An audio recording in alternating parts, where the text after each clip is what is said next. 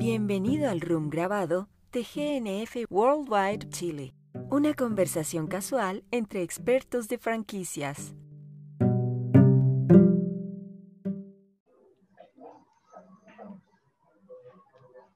Hola, ¿cómo están? Mi, nombre es Arturo Figueroa y en esta oportunidad vamos a, vamos a analizar eh, o vamos a dar algunos tips para aquellas compañías, no importa el tamaño, pequeñas, eh, mini, pequeñas, medianas empresas, eh, que potencialmente tengan la oportunidad de franquiciar o tengan en mente o dentro de sus planes franquiciar.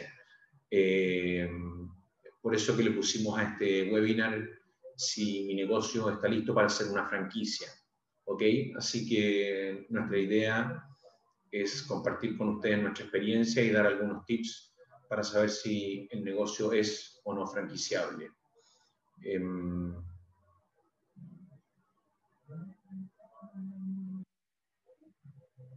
bueno, eh, yo soy Arturo Figueroa. La verdad que me he dedicado al tema de la franquicia toda mi vida. Eh, como siempre digo, sentado desde, desde varios lados de la mesa, franquiciador, franquiciante, franquiciado, subfranquiciado, todas las múltiples alternativas que tiene una, una franquicia, ¿ok?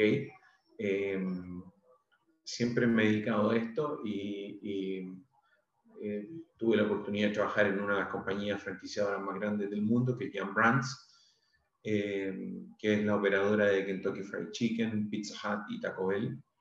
Ah, también Domino's Pizza, que es la compañía, la cadena de pizza más grande del mundo. Eh, me tocó formar, eh, participar en la formación del Comité de Franquicias de la Cámara de Comercio de Santiago. Así que, bueno, me he dedicado toda la vida a esto. Soy partner del grupo Nexo Franquicia. tenemos un equipo de trabajo extraordinario muy orientado en el tema de la franquicia, desarrollamos y comercializamos franquicias.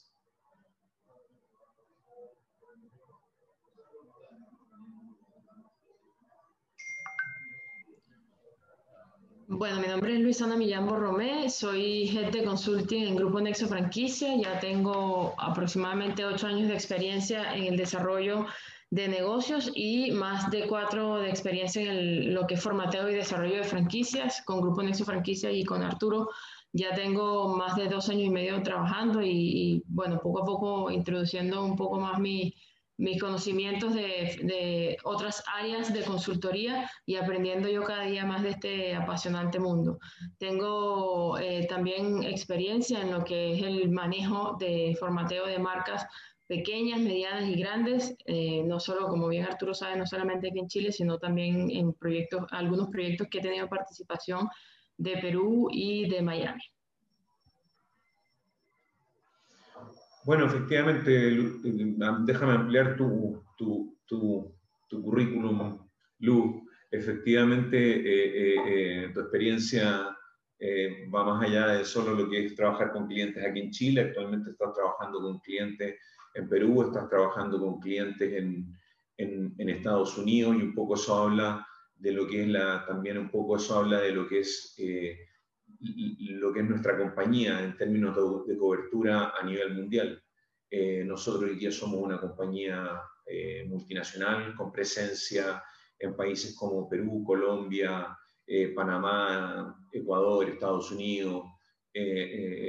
bueno, el tema de la franquicia además de las franquicias nacionales, están las franquicias internacionales. O sea, sin duda que, lo que nosotros hacemos hay que tener cobertura internacional. ¿Ah? Y es por eso que para nosotros es importante participar en, instituciones como, como, la IFA, estar en AmCham, eh, eh, eh, trabajar con el US Commercial Service.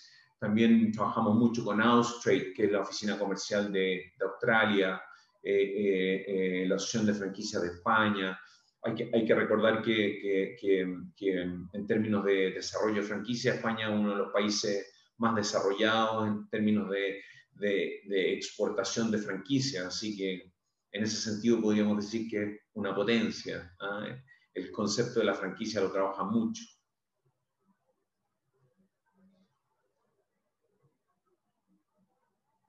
Bueno, aquí están algunas, algunas de las marcas con las que trabajamos, eh, que trabajamos eh, en, diferentes sentidos, ¿ah? la verdad, y, en diferentes países. Algunas marcas, por ejemplo, no sé, en el caso de 7-Eleven, eh, con ellos trabajamos todo lo que fue el, prospect, el prospecting para entrar a Latinoamérica, que es básicamente investigar y ver el mercado de, y, oportunidades y cuál sería la mejor estrategia para entrar en un mercado como Chile. Fue un trabajo muy interesante que hicimos con ellos. Eh, em, em, tenemos, por ejemplo, New Sushi, que es, una, que es la cadena de, de, sushi más grande que hay en Chile. Eh, eh, nosotros le desarrollamos todo el concepto franquicia.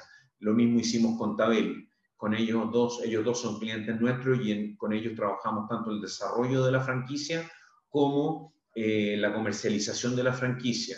¿ah? Em, sí, Arturo, aquí, aquí sería súper interesante, bueno, para la gente que está conectada, eh, también comentar que no solamente hemos trabajado con, con marcas del rubro gastronómico, sino de servicio, eh, de retail. Eso sería súper importante contarlo para que la gente sepa que la franquicia va más allá del tema de la comida. Sí, yo, creo que es un buen comentario, Lu. Eh, efectivamente, yo creo, que, yo creo que hay que desestigmatizar o, eh, eh, en, realidad, en realidad el tema de la franquicia hoy día es, un tema que cubre todas las áreas de negocio posibles. No, no hay ningún área de negocio que, que no, que, no, que, la, que la franquicia no pueda cubrir. Estoy totalmente de acuerdo. Que, hay que desestigmatizar o, de repente existe el, paradigma de que, de que, efectivamente el tema de la franquicia está limitado al tema de la comida. No sé, uno, uno habla de franquicia y es como, como que la gente, el top of mind de la gente es McDonald's. Y la verdad que la franquicia, hay franquicias de ropa, hay franquicias de, hay franquicias de farmacia, hay franquicias de, hay, hay, de, tecnología, de, tecnología, telecomunicaciones, en realidad tienes toda la razón, es un muy buen punto y, y, lo, y a lo mejor el, primer punto, por el, el, primer punto práctico que tenemos que, que, hablar en esta presentación, más allá de las marcas que las que trabajamos nosotros o no, es que esto no se trata de, de, temas de comida eh, puntualmente. Aquí estamos hablando de, efectivamente, aquí estamos hablando de muchos rubros. Bueno, nosotros trabajamos con Lu eh, eh, y, creemos, que, creemos que hay ocho aspectos básicos, podríamos extendernos en esto a lo mejor un día, no sé, una semana, pero, pero la verdad que, que, por, un, tema práctico creemos que hay ocho aspectos básicos eh, que, que, son los que nosotros vamos a cubrir, que se deben cumplir para saber si, si el negocio es o no franquiciable. Em, eh, bueno, eh, voy a partir por el primero, replicable. Y los dos primeros puntos los voy a asociar, ¿ah? Pero voy a partir por el replicable ya cuando pasa al, punto 2 se van a dar cuenta porque voy a, voy a hacer ahí, un, voy a hacer ahí una, una, una, una, pequeña, voy a tratar de vincular ahí, hacer un link entre los dos puntos. Eh, replicable es súper importante, eh, insisto, en el mundo que sea que esté, en el tecnológico, en el de la ropa, en el mundo que, eh, que, mi negocio esté, una pregunta que me debo hacer es si mi negocio es replicable.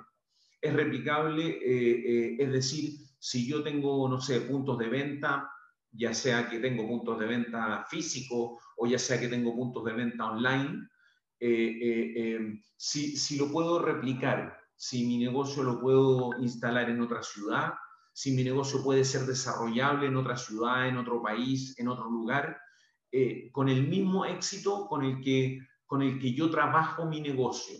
¿Ok? Eh, eso eh, es súper importante, si es replicable. Bueno, aquí escalable. A lo mejor lo primero que ustedes me podrían decir es, bueno, pero replicable y escalable es lo mismo. No, no es lo mismo. Un negocio puede ser replicable, eh, pero no escalable. ¿ah? Y, es un tema súper importante, es una pregunta que también hay que hacerse. Escalable quiere decir, por ejemplo, em, por ejemplo, quiere decir que en la medida que mi negocio se va replicando, va habiendo economías de escala. ¿ah? no siempre, no siempre, cuando yo replico mi negocio, tiene que haber economías de escala. A lo mejor no se produce ningún beneficio. A lo mejor el lo único que estoy haciendo es que hay una, me estoy ampliando territorialmente, eso me podría producir algún beneficio, pero no necesariamente estoy obteniendo economías de escala. ¿ah? Eh, eh, eh, lo otro, me gusta mucho dar el ejemplo también, un poquito, para ser un poco práctico, el ejemplo de no sé, eh, eh, qué tan escalable es mi negocio si yo me dedico al rubro de parcas o de, o de, o de abrigo eh, profesional, no sé, que usan los montañistas, los escaladores, todas esas personas que trabajan en la montaña, que necesitan unas especificaciones súper súper claras para, para trabajar en, temperaturas, qué sé yo, bajo 15 grados Celsius, qué sé yo, que, de verdad es muy específico. Eh, claramente tengo un súper buen negocio para desarrollarlo, no sé, pues, para, los Alpes suizos, un súper buen negocio para desarrollarlo para quien trabaja a lo mejor en, los pasos fronterizos aquí en, la cordillera de los Andes, pero, pero no es tan escalable si pienso en ese negocio en el Caribe o si pienso en ese negocio en, el, en, el, en el desierto de Atacama o en el desierto de, del Sahara, no, no tengo idea. O sea, eh, eh, em, eh, otro negocio que se me viene a la cabeza también, que a veces puede ser un súper buen negocio, puede ser replicable, pero no tan escalable, es las joyerías. ¿ok? Em, por ejemplo, Tiffany's, que aquí ya no estamos yendo a un extremo, que debe ser una, un very high, high end. efectivamente, Tiffany ha logrado replicar Tiffany hoy día partió en Nueva York, además hay una película famosa alrededor de esta joyería, pero hoy día yo me acuerdo que el primer país donde yo vi Tiffany fue el año 95 en Sao Paulo, en Brasil, y tenían una tienda. Y no me imagino que, que Sao Paulo dé para muchas más de una tienda, dos, tres tiendas máximo. Puede que Río Janeiro dé para una, Porto Alegre dé para una. O sea, en realidad el negocio sí es replicable, eh, eh, pero no tan escalable, ¿ok? Eh, y además, insisto, no hay, no hay economías de escala en la medida que el negocio va creciendo, ¿ok? No sé si tú aquí te, te, interesaría comentar algo entre replicable y escalable. También lo, lo, otro, interesante de, sorry, lo otro interesante de lo replicable es que a lo mejor una, una limitación, yo, y, y, aquí me gustaría que me ayudaras un poco, Lu, porque yo no sé si lo pondría en, o a lo mejor en ambas partes. Hay algunos negocios, hay algunos negocios que son muy dependientes, muy dependientes de su, de su eh, eh, eh, autor intelectual, de su gestor. ¿ah? Son muy independientes y en la medida que, en la medida que no está ese, ese gestor, autor intelectual de este negocio, que es un negocio exitoso, em, a lo mejor no es ni tan replicable ni tan escalable. No sé dónde lo ubicarías tú más. Sí, yo creo, eh, yo creo que siempre es posible replicar cosas, efectivamente, eso que comentas de, negocios que nos ha pasado sobre todo con empresas familiares, que dependen mucho de una sola persona o del autor intelectual del producto, del servicio, lo, pondría más en el tema de la, de la escalabilidad. Al final del día, los ocho puntos que vamos a estar hablando hoy igual están relacionados porque más adelante hay otro que es el de la operación organizada eh, y yo creo que realmente cuando se logra ese punto de la operación organizada se puede replicar, pero efectivamente no es escalable si es un negocio que depende de una persona que es la única que sabe hacer o llevar a cabo el producto o servicio. Ahora aquí, aquí es bien interesante, ¿ah? porque aquí es bien interesante el tema porque, porque ya vimos dos temas prácticos. Uno es como eh, desestigmatizar o, o sacar el paradigma de la relación franquicia-comida. Franquicia es todo ¿ok? Ese es un tema. Lo segundo, el segundo tema eh, es cuando efectivamente los negocios en términos generales, eh, eh, para poder ser franquiciables, tienen que ser exitosos, ¿ok? Y no pueden estar indexados a, una sola persona que, es su autor intelectual o quien desarrolló este negocio. Tiene que haber un equipo de trabajo y tiene que, y, tiene que ser posible desarrollar por otras personas. O sea, si está, si está demasiado arraigado a una persona, ¿ok? Un, tercer punto que tiene que ver también con, esto, con, con, estos dos puntos anteriores, también yo diría que tiene que ver con, eh, eh, que lo que nosotros estamos hablando no son temas dogmáticos. ¿ah? Eso es súper importante. Aquí no hay temas dogmáticos porque, porque así como yo hablé de las parcas y de todo el tema, las compañías son flexibles. Y aquí también me gusta dar siempre un ejemplo de una compañía que está, está en ambos lados que es una marca muy potente, muy grande, y que está en Chile, de hecho, y, en muchos países, que es la marca Patagonia. Patagonia ha tenido la, la, flexibilidad de ser un experto en montaña y produce todo tipo de, todo tipo de vestimentas y, ropa para, para extremadas, extremadas bajas temperaturas, pero también cubre todo el área de lo que es underwear o, ropa para, para, para, para climas, de, para climas calientes. Entonces ahí tenemos un negocio que fue flexible y que sabe,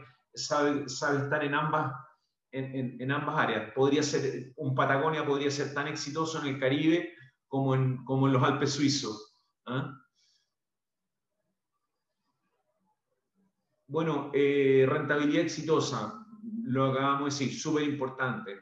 O sea, eh, eh, eh, quiero, yo quiero, quiero hacer de mi negocio una franquicia, quiero crecer, quiero, quiero, quiero, quiero, quiero hacer de mi negocio, no sé, un, un, un negocio a nivel mundial o a nivel nacional, quiero tener cobertura, quiero que sea grande, quiero que mi marca esté súper expuesta. bueno, para eso yo diría que una condición sine qua non es que sea un modelo de negocio exitoso. Eh, y, repito, eh, y aquí sí sería, a lo mejor en este punto sí sería más dogmático, eh, tiene que ser un modelo de negocio exitoso. ¿Ok? Tiene que sí, Arturo, y que, y que también, disculpa, que también esté, como tú dices, exitoso y que esté probado, no exitoso por tres meses, porque también pasa mucho el tema de que hay negocios que pegan por la novedad, porque es algo distinto en el mercado donde se esté desenvolviendo, pero muchas veces eso puede no durar, si sobre todo si son mercados que no son muy maduros o que son muy, muy servicios o productos muy de nicho. Entonces hay que tener cuidado con eso y básicamente nosotros en, GNF apuntamos más a, negocios que efectivamente la rentabilidad exitosa sea constante. Totalmente. Me parece, me parece eh, completamente de acuerdo. O sea, tiene que haber, tiene que haber eh, eh, consistencia y tiene que haber permanencia en el tiempo. ¿ok? Y a veces eso también, y ahí volvemos al tema, y a veces eso también requiere flexibilidad. ¿ah? Y es un poco lo que conversábamos el otro día, Lu, en términos de que, de que a veces, y esto es lo que también, esto es lo que va interconectando todos los puntos. De repente tenemos gestores o, autores intelectuales de negocios exitosos, pero se enamoran de sus negocios, se enamoran de sus negocios y se vuelven altamente eh, eh, poco flexibles, ¿ah? Porque siempre lo hice así, porque así me hice exitoso, porque así me hice rico, porque así fue y, y, la flexibilidad no los deja moverse y no los deja crecer y no los deja a lo mejor ser replicables, ni ser escalables, ni muchas cosas. Entonces... Sí, eh, que, como tú dices, Arturo, los vuelve poco flexibles y poco objetivos, porque incluso muchas veces no llegan a la flexibilidad por los temas de que, como tú decías, así lo he hecho siempre, y eso no les permite el tema de la objetividad para ver lo que realmente está pasando en el mercado, lo que están pidiendo los consumidores en determinado momento. Sí, mira, eh, eh, eh, aquí podríamos, podríamos separar, así para seguir siendo prácticos en nuestra, en nuestra exposición, podríamos decir que pasión se necesita. Uno siempre necesita tener pasión por lo que uno está haciendo. Pero, pero pero no hay que, no hay que enamorarse del... del, ¿ah? eh, pero volviendo al tema puntual aquí, eh, eh, efectivamente, y aquí sí una condición sine qua non, tiene que ser un modelo de negocio exitoso, tanto en ventas como en, como en rentabilidad. Cadena de valor, súper importante. Y nuevamente aquí volvemos al tema de replicable y escalable. Y aquí este, este cuarto punto es una muestra de cómo todos los puntos se van interconectando entre sí. una de las cosas que yo le traspaso a un franquiciado es la cadena de valor. Generalmente cuando se habla de, de franquicia, como que la, palabra o la frase cliché es como que, ¿qué es lo que una franquicia? Es transmitir el know-how. La verdad que es mucho más que transmitir el know-how, es transmitir la cadena de valor. Transmitir know-how es demasiado amplio. Eh, eh, transmitir la cadena de valor eh, es todo, es desde, es desde quiénes son nuestros proveedores, ¿ah? Eh, eh, quiénes son eh, nuestros proveedores, ojo, nuestros proveedores de insumos básicos, qué tipo de mano de obra o de, personal es el que vamos a necesitar, qué tipo de entrenamiento, em, locaciones, ubicaciones, metros cuadrados, implementación, equipamiento, recetas, em, eh, estándares operativos, eh, em, eh, estrategias de precio, estrategias de marketing. todo eso es cadena de valor y va mucho más allá de know-how. Know-how, cuando me dicen, sí, transmitir el know-how, es, como que uno le está diciendo a la persona, nada, know-how es todo lo que yo sé. Yo sé muchas cosas, pero, pero, pero, pero en realidad lo, que, lo, lo, lo importante es transmitir una cadena de valor. Y para transmitir una cadena de valor hay que identificar la cadena de valor. ¿ok? ¿Qué es lo que le voy a traspasar a mi franquiciado? ¿Dónde está la cadena de valor? ¿Cuál es la cadena de valor? Y no solamente tiene que ver con proveedores, tiene que ver con un montón de cosas más allá de los proveedores.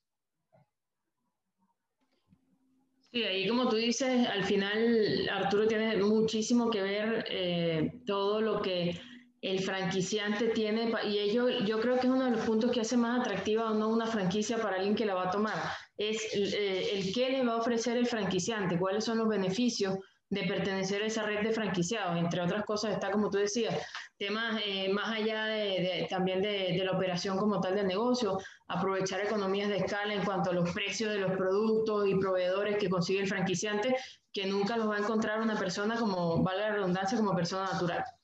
Bueno, voy a continuar yo con, con, los otros cuatro puntos. El quinto sería, como dice Arturo, al final todos están intrínsecamente relacionados. El quinto sería el elemento diferenciador que eh, vendría siendo específicamente cuál es la propuesta de valor del producto o servicio. Es decir, que hacernos esa pregunta relacionado con lo que mencionaba Arturo previamente, eh, sin enamorarnos de nuestro modelo de negocio y con la objetividad suficiente como para pensar y decir, yo soy ¿por qué el cliente final, no vamos a hablar de, del franquiciado, sino por qué el, cliente final debe elegirme a mí en vez de elegir a un competidor o producto sustituto o servicio sustituto del mío? Eh, esa es la pregunta que yo invitaría a que las personas que, que, posiblemente puedan estar pensando en franquiciar su negocio se hagan y que efectivamente la tengan, porque si no la tienen, no es que no se pueda franquiciar, sino que hay que corregir un poco el rumbo y ver las posibilidades, estudiar las opciones que existan en el mercado o dentro de mi propia operación que yo pueda manejar para llevar a otro nivel ese elemento diferenciador. No sé, Arturo, si tienes algo que agregar. No, no, estoy completamente de acuerdo. Estoy completamente de acuerdo. Es un, es un elemento clave eh, establecer elementos diferenciadores, ¿ah? identificar los elementos diferenciadores. Claro. El punto número 6 es la consistencia. Arturo la mencionó hace un ratito. Eh, sin duda alguna, en términos, la consistencia es un término súper específico eh, y ambiguo y amplio a la vez, porque nosotros hablamos de consistencia. Consistencia tiene que ver con el tema financiero, con que haya consistencia en la rentabilidad.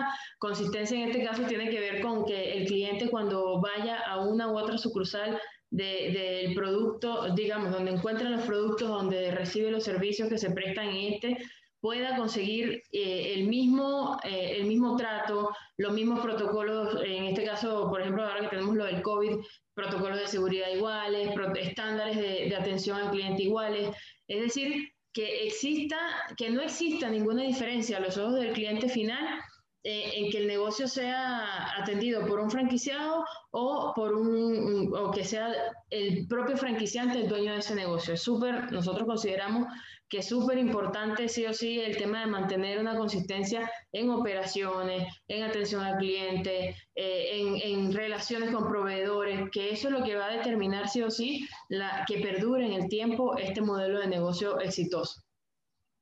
Sí, yo creo aquí, yo creo aquí, Lu, para complementar solo un punto. Eh, eh, es tan cierto lo que tú dices que, que, que yo creo que el, el, el, primer signo de que, un, de que un franquiciado no es un buen franquiciado es si por algún motivo ese franquiciado le hace saber al cliente que su local no es de la compañía y es una franquicia. En realidad el cliente, a los, a los ojos del cliente, lo que tú dijiste, a los ojos del cliente, la franquicia es parte de la compañía, eh, eh, es, es, parte de un todo, es parte de un mismo cuerpo. Así es. Claro, es súper importante que, que, no se note que hay una distinción entre, entre quién es el dueño del negocio o no.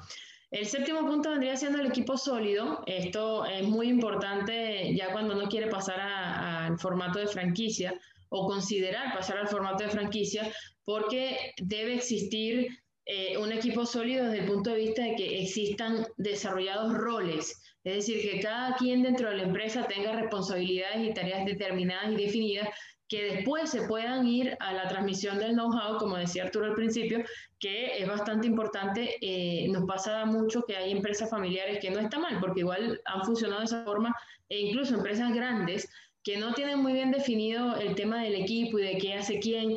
Y esto es fundamental porque cuando pasamos a la etapa de franquiciar el negocio, es indispensable que el franquiciado cuente con un equipo que lo apoye y le dé soporte para todo lo que él pueda necesitar. Eh, digamos, parte de lo que, de lo que una, persona compra cuando compra una franquicia es eso, es el contar con eh, el conocimiento y la experiencia que ya tiene el franquiciante y que ha pasado por el ensayo y error que decimos comúnmente en sus operaciones, en términos de esto, cuáles son los equipos que tiene que usar, cuál es el, tipo de capacitación que debería recibir para poder operar bien el negocio, sus colaboradores y todo esto.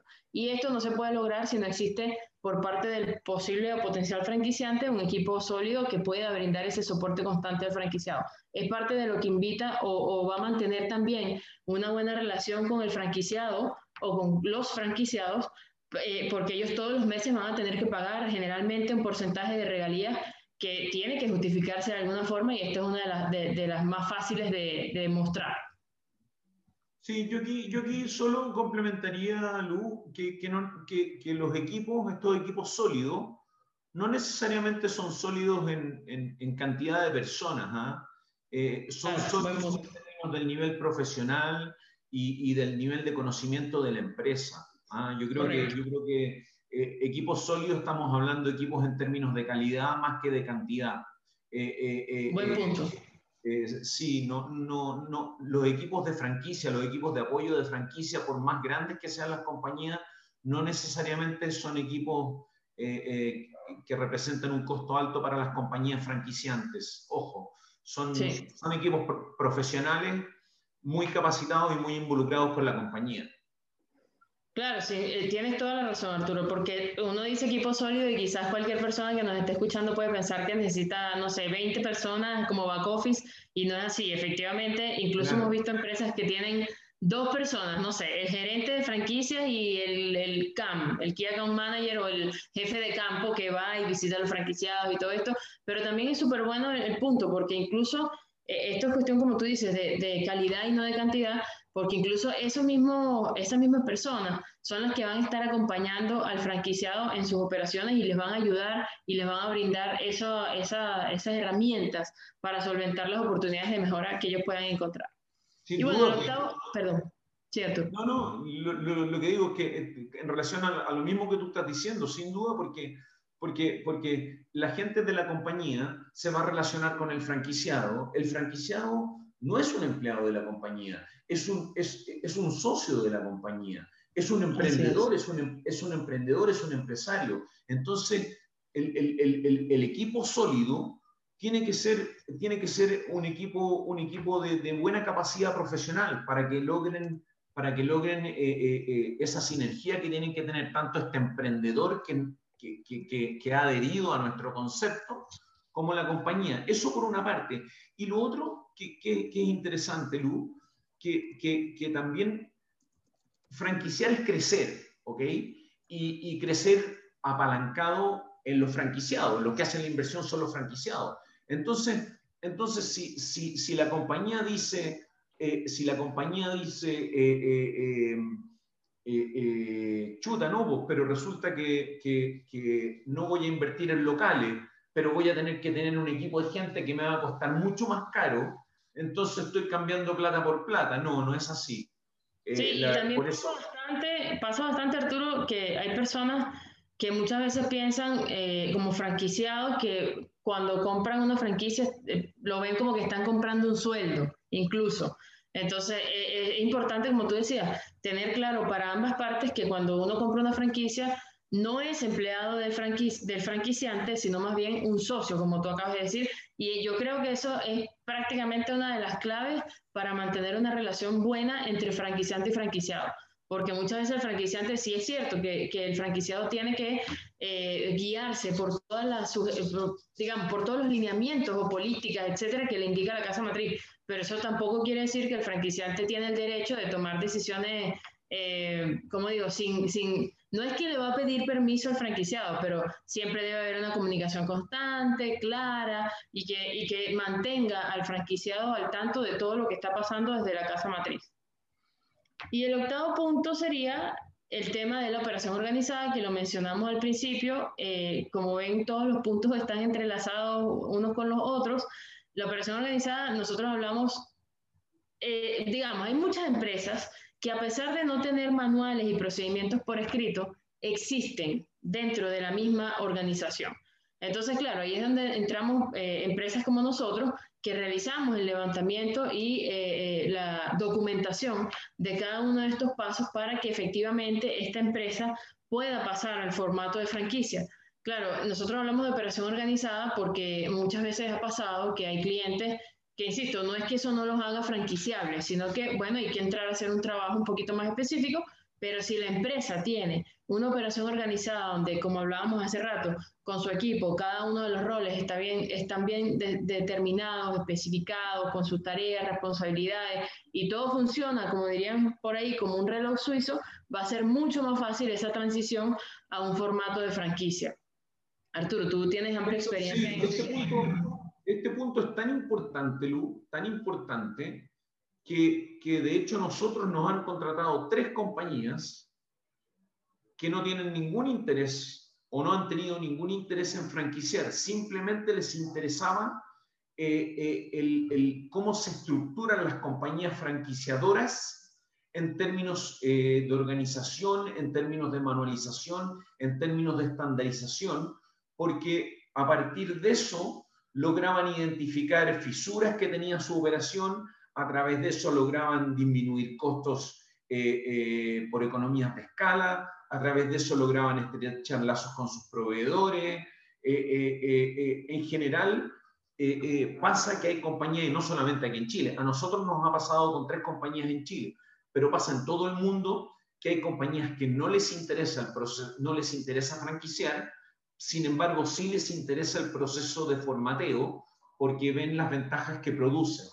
Esto, esto, claro, yo creo que esto tiene mucho que ver con algo que, se puede denominar como franquicia interna incluso, que no están interesados en vender su marca a otras personas, pero hay empresas que tienen operaciones incluso en otros países y nos buscan para hacer esta estandarización para que lo que hablábamos al principio de que no se vea ninguna fricción o diferencia con la casa matriz, ellos hacen todo este proceso para poder brindar los mismos productos y servicios de la misma forma, con la misma calidad, la misma atención y esto lo facilita muchísimo porque como dice Arturo, no, no todo el mundo quiere franquiciar su marca y eso también está perfecto.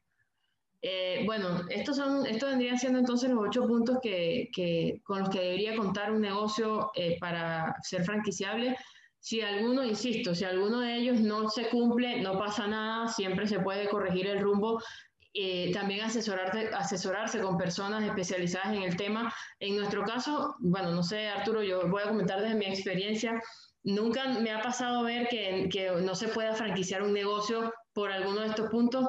Incluso en términos de rentabilidad, siempre se puede ajustar.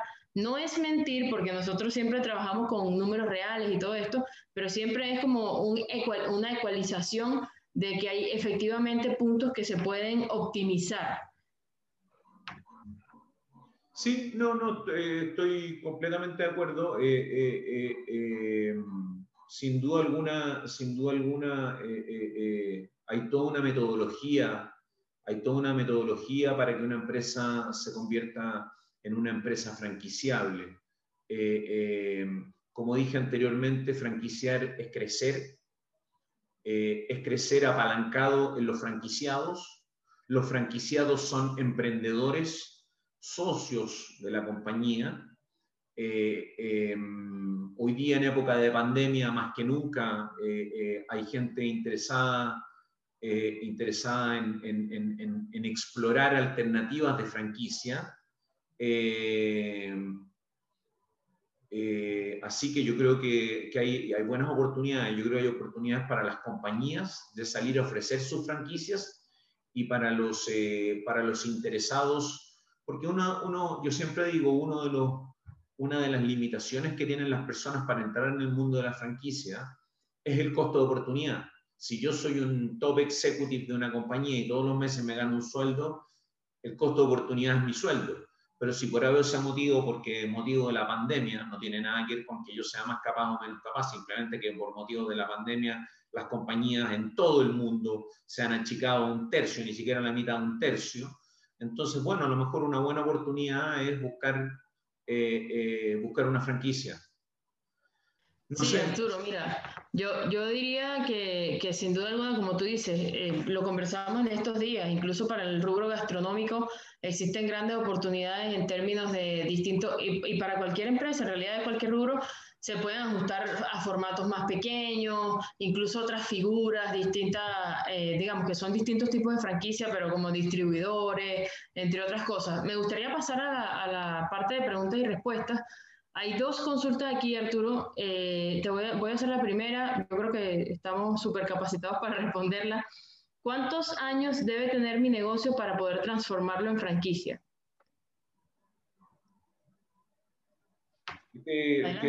Sí, no, yo, yo, yo, no creo que tiene que ver con años luz, yo creo que tiene que haber, tiene que haber un recorrido. Yo, yo, eh, como dije, hay algunas, hay algunas respuestas que son más dogmáticas, otras que no son tan dogmáticas. Yo diría que esta es una de ellas. Yo diría que, claro, obvio, si, si alguien me dice, oye, mira, yo tengo tres meses y me va extraordinario, no, no, no da pero, pero tampoco me atrevería a decirle a una persona que su negocio tiene que llevar tres años, cuatro años, cinco años y durante los cinco años haber ganado millones de dólares. No, no es así. Eh, eh, eh, yo creo que un negocio, no sé, un negocio puede llevar... Hay un desde, hay un desde. ¿Perdón? Hay un desde. Sí, sí, pero, pero, pero, pero no, no, insisto, no, no, no, no. un negocio que tiene seis meses y durante seis meses durante seis meses de manera consistente, ha tenido buenos números, buenos resultados, buenas ventas, insisto, y voy a volver a la palabra que usaste hace, hace algún rato atrás, eh, ha tenido números consistentes, eh, se podría empezar por lo menos a, a, pensar en un crecimiento a nivel de franquicia y, y, en un desarrollo de la franquicia. Se podría, es un tema que se podría analizar. Y la otra pregunta que nos hacen por acá eh, dice, ¿cuál es su experiencia con empresas de servicio? Bueno, yo creo que tenemos, tenemos varias. Iría, me iría primero con Micro Solution, que, que, fue un formato un poco distinto al que normalmente solemos manejar. Eh, realmente sí hemos tenido de, de, distintas empresas de tipos de distintos servicios. No sé, Arturo, si tú quieres responder esta pregunta. Trabajamos, trabajamos con, eh, con Syncasec también, que es una empresa de servicio, totalmente de servicio. Eh, es una... Con empresas de telecomunicaciones también hemos trabajado. Eh, bueno, telecomunicaciones trabajamos, eh, de hecho, con nombre y apellido, trabajamos con BTR, cliente nuestro, a pesar de que todavía no están franquiciando porque, por, porque se les vino la pandemia y, y, y, tuvieron que preocuparse del tema operacional. De otros temas. Sí, pero, pero, pero toda la parte de desarrollo de la franquicia BTR lo hemos desarrollado nosotros. Sí, eh, bueno, en, cuanto a servicio también podríamos decir, bueno, Micro Solutions, que yo lo estaba comentando, eh, son eh, esta empresa que sanitiza los vagones del metro de Santiago. Se ganaron esa licitación que fue súper importante y fue durante el proceso de formateo con nosotros. Y también, bueno, en otros servicios podríamos mencionar, como les dijimos al principio, un par de clínicas dermatológicas bien conocidas aquí. Una de ellas es Leciel, la otra clínica Cela eh, que de hecho eh, de una de ellas surgió otro formato más pequeño que es como para llevar, o sea, le llamaron para llevar, pero es como un formato bastante más pequeño y acotado.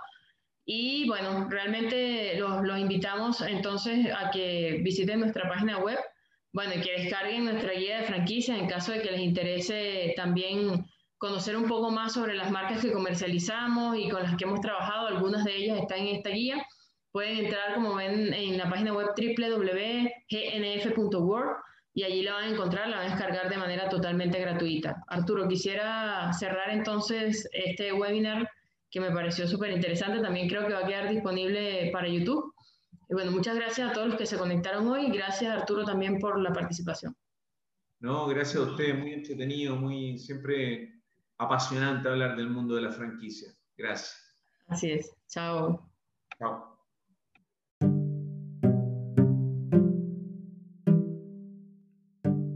Bienvenido al room grabado de GNF Worldwide Chile, una conversación casual entre expertos de franquicias.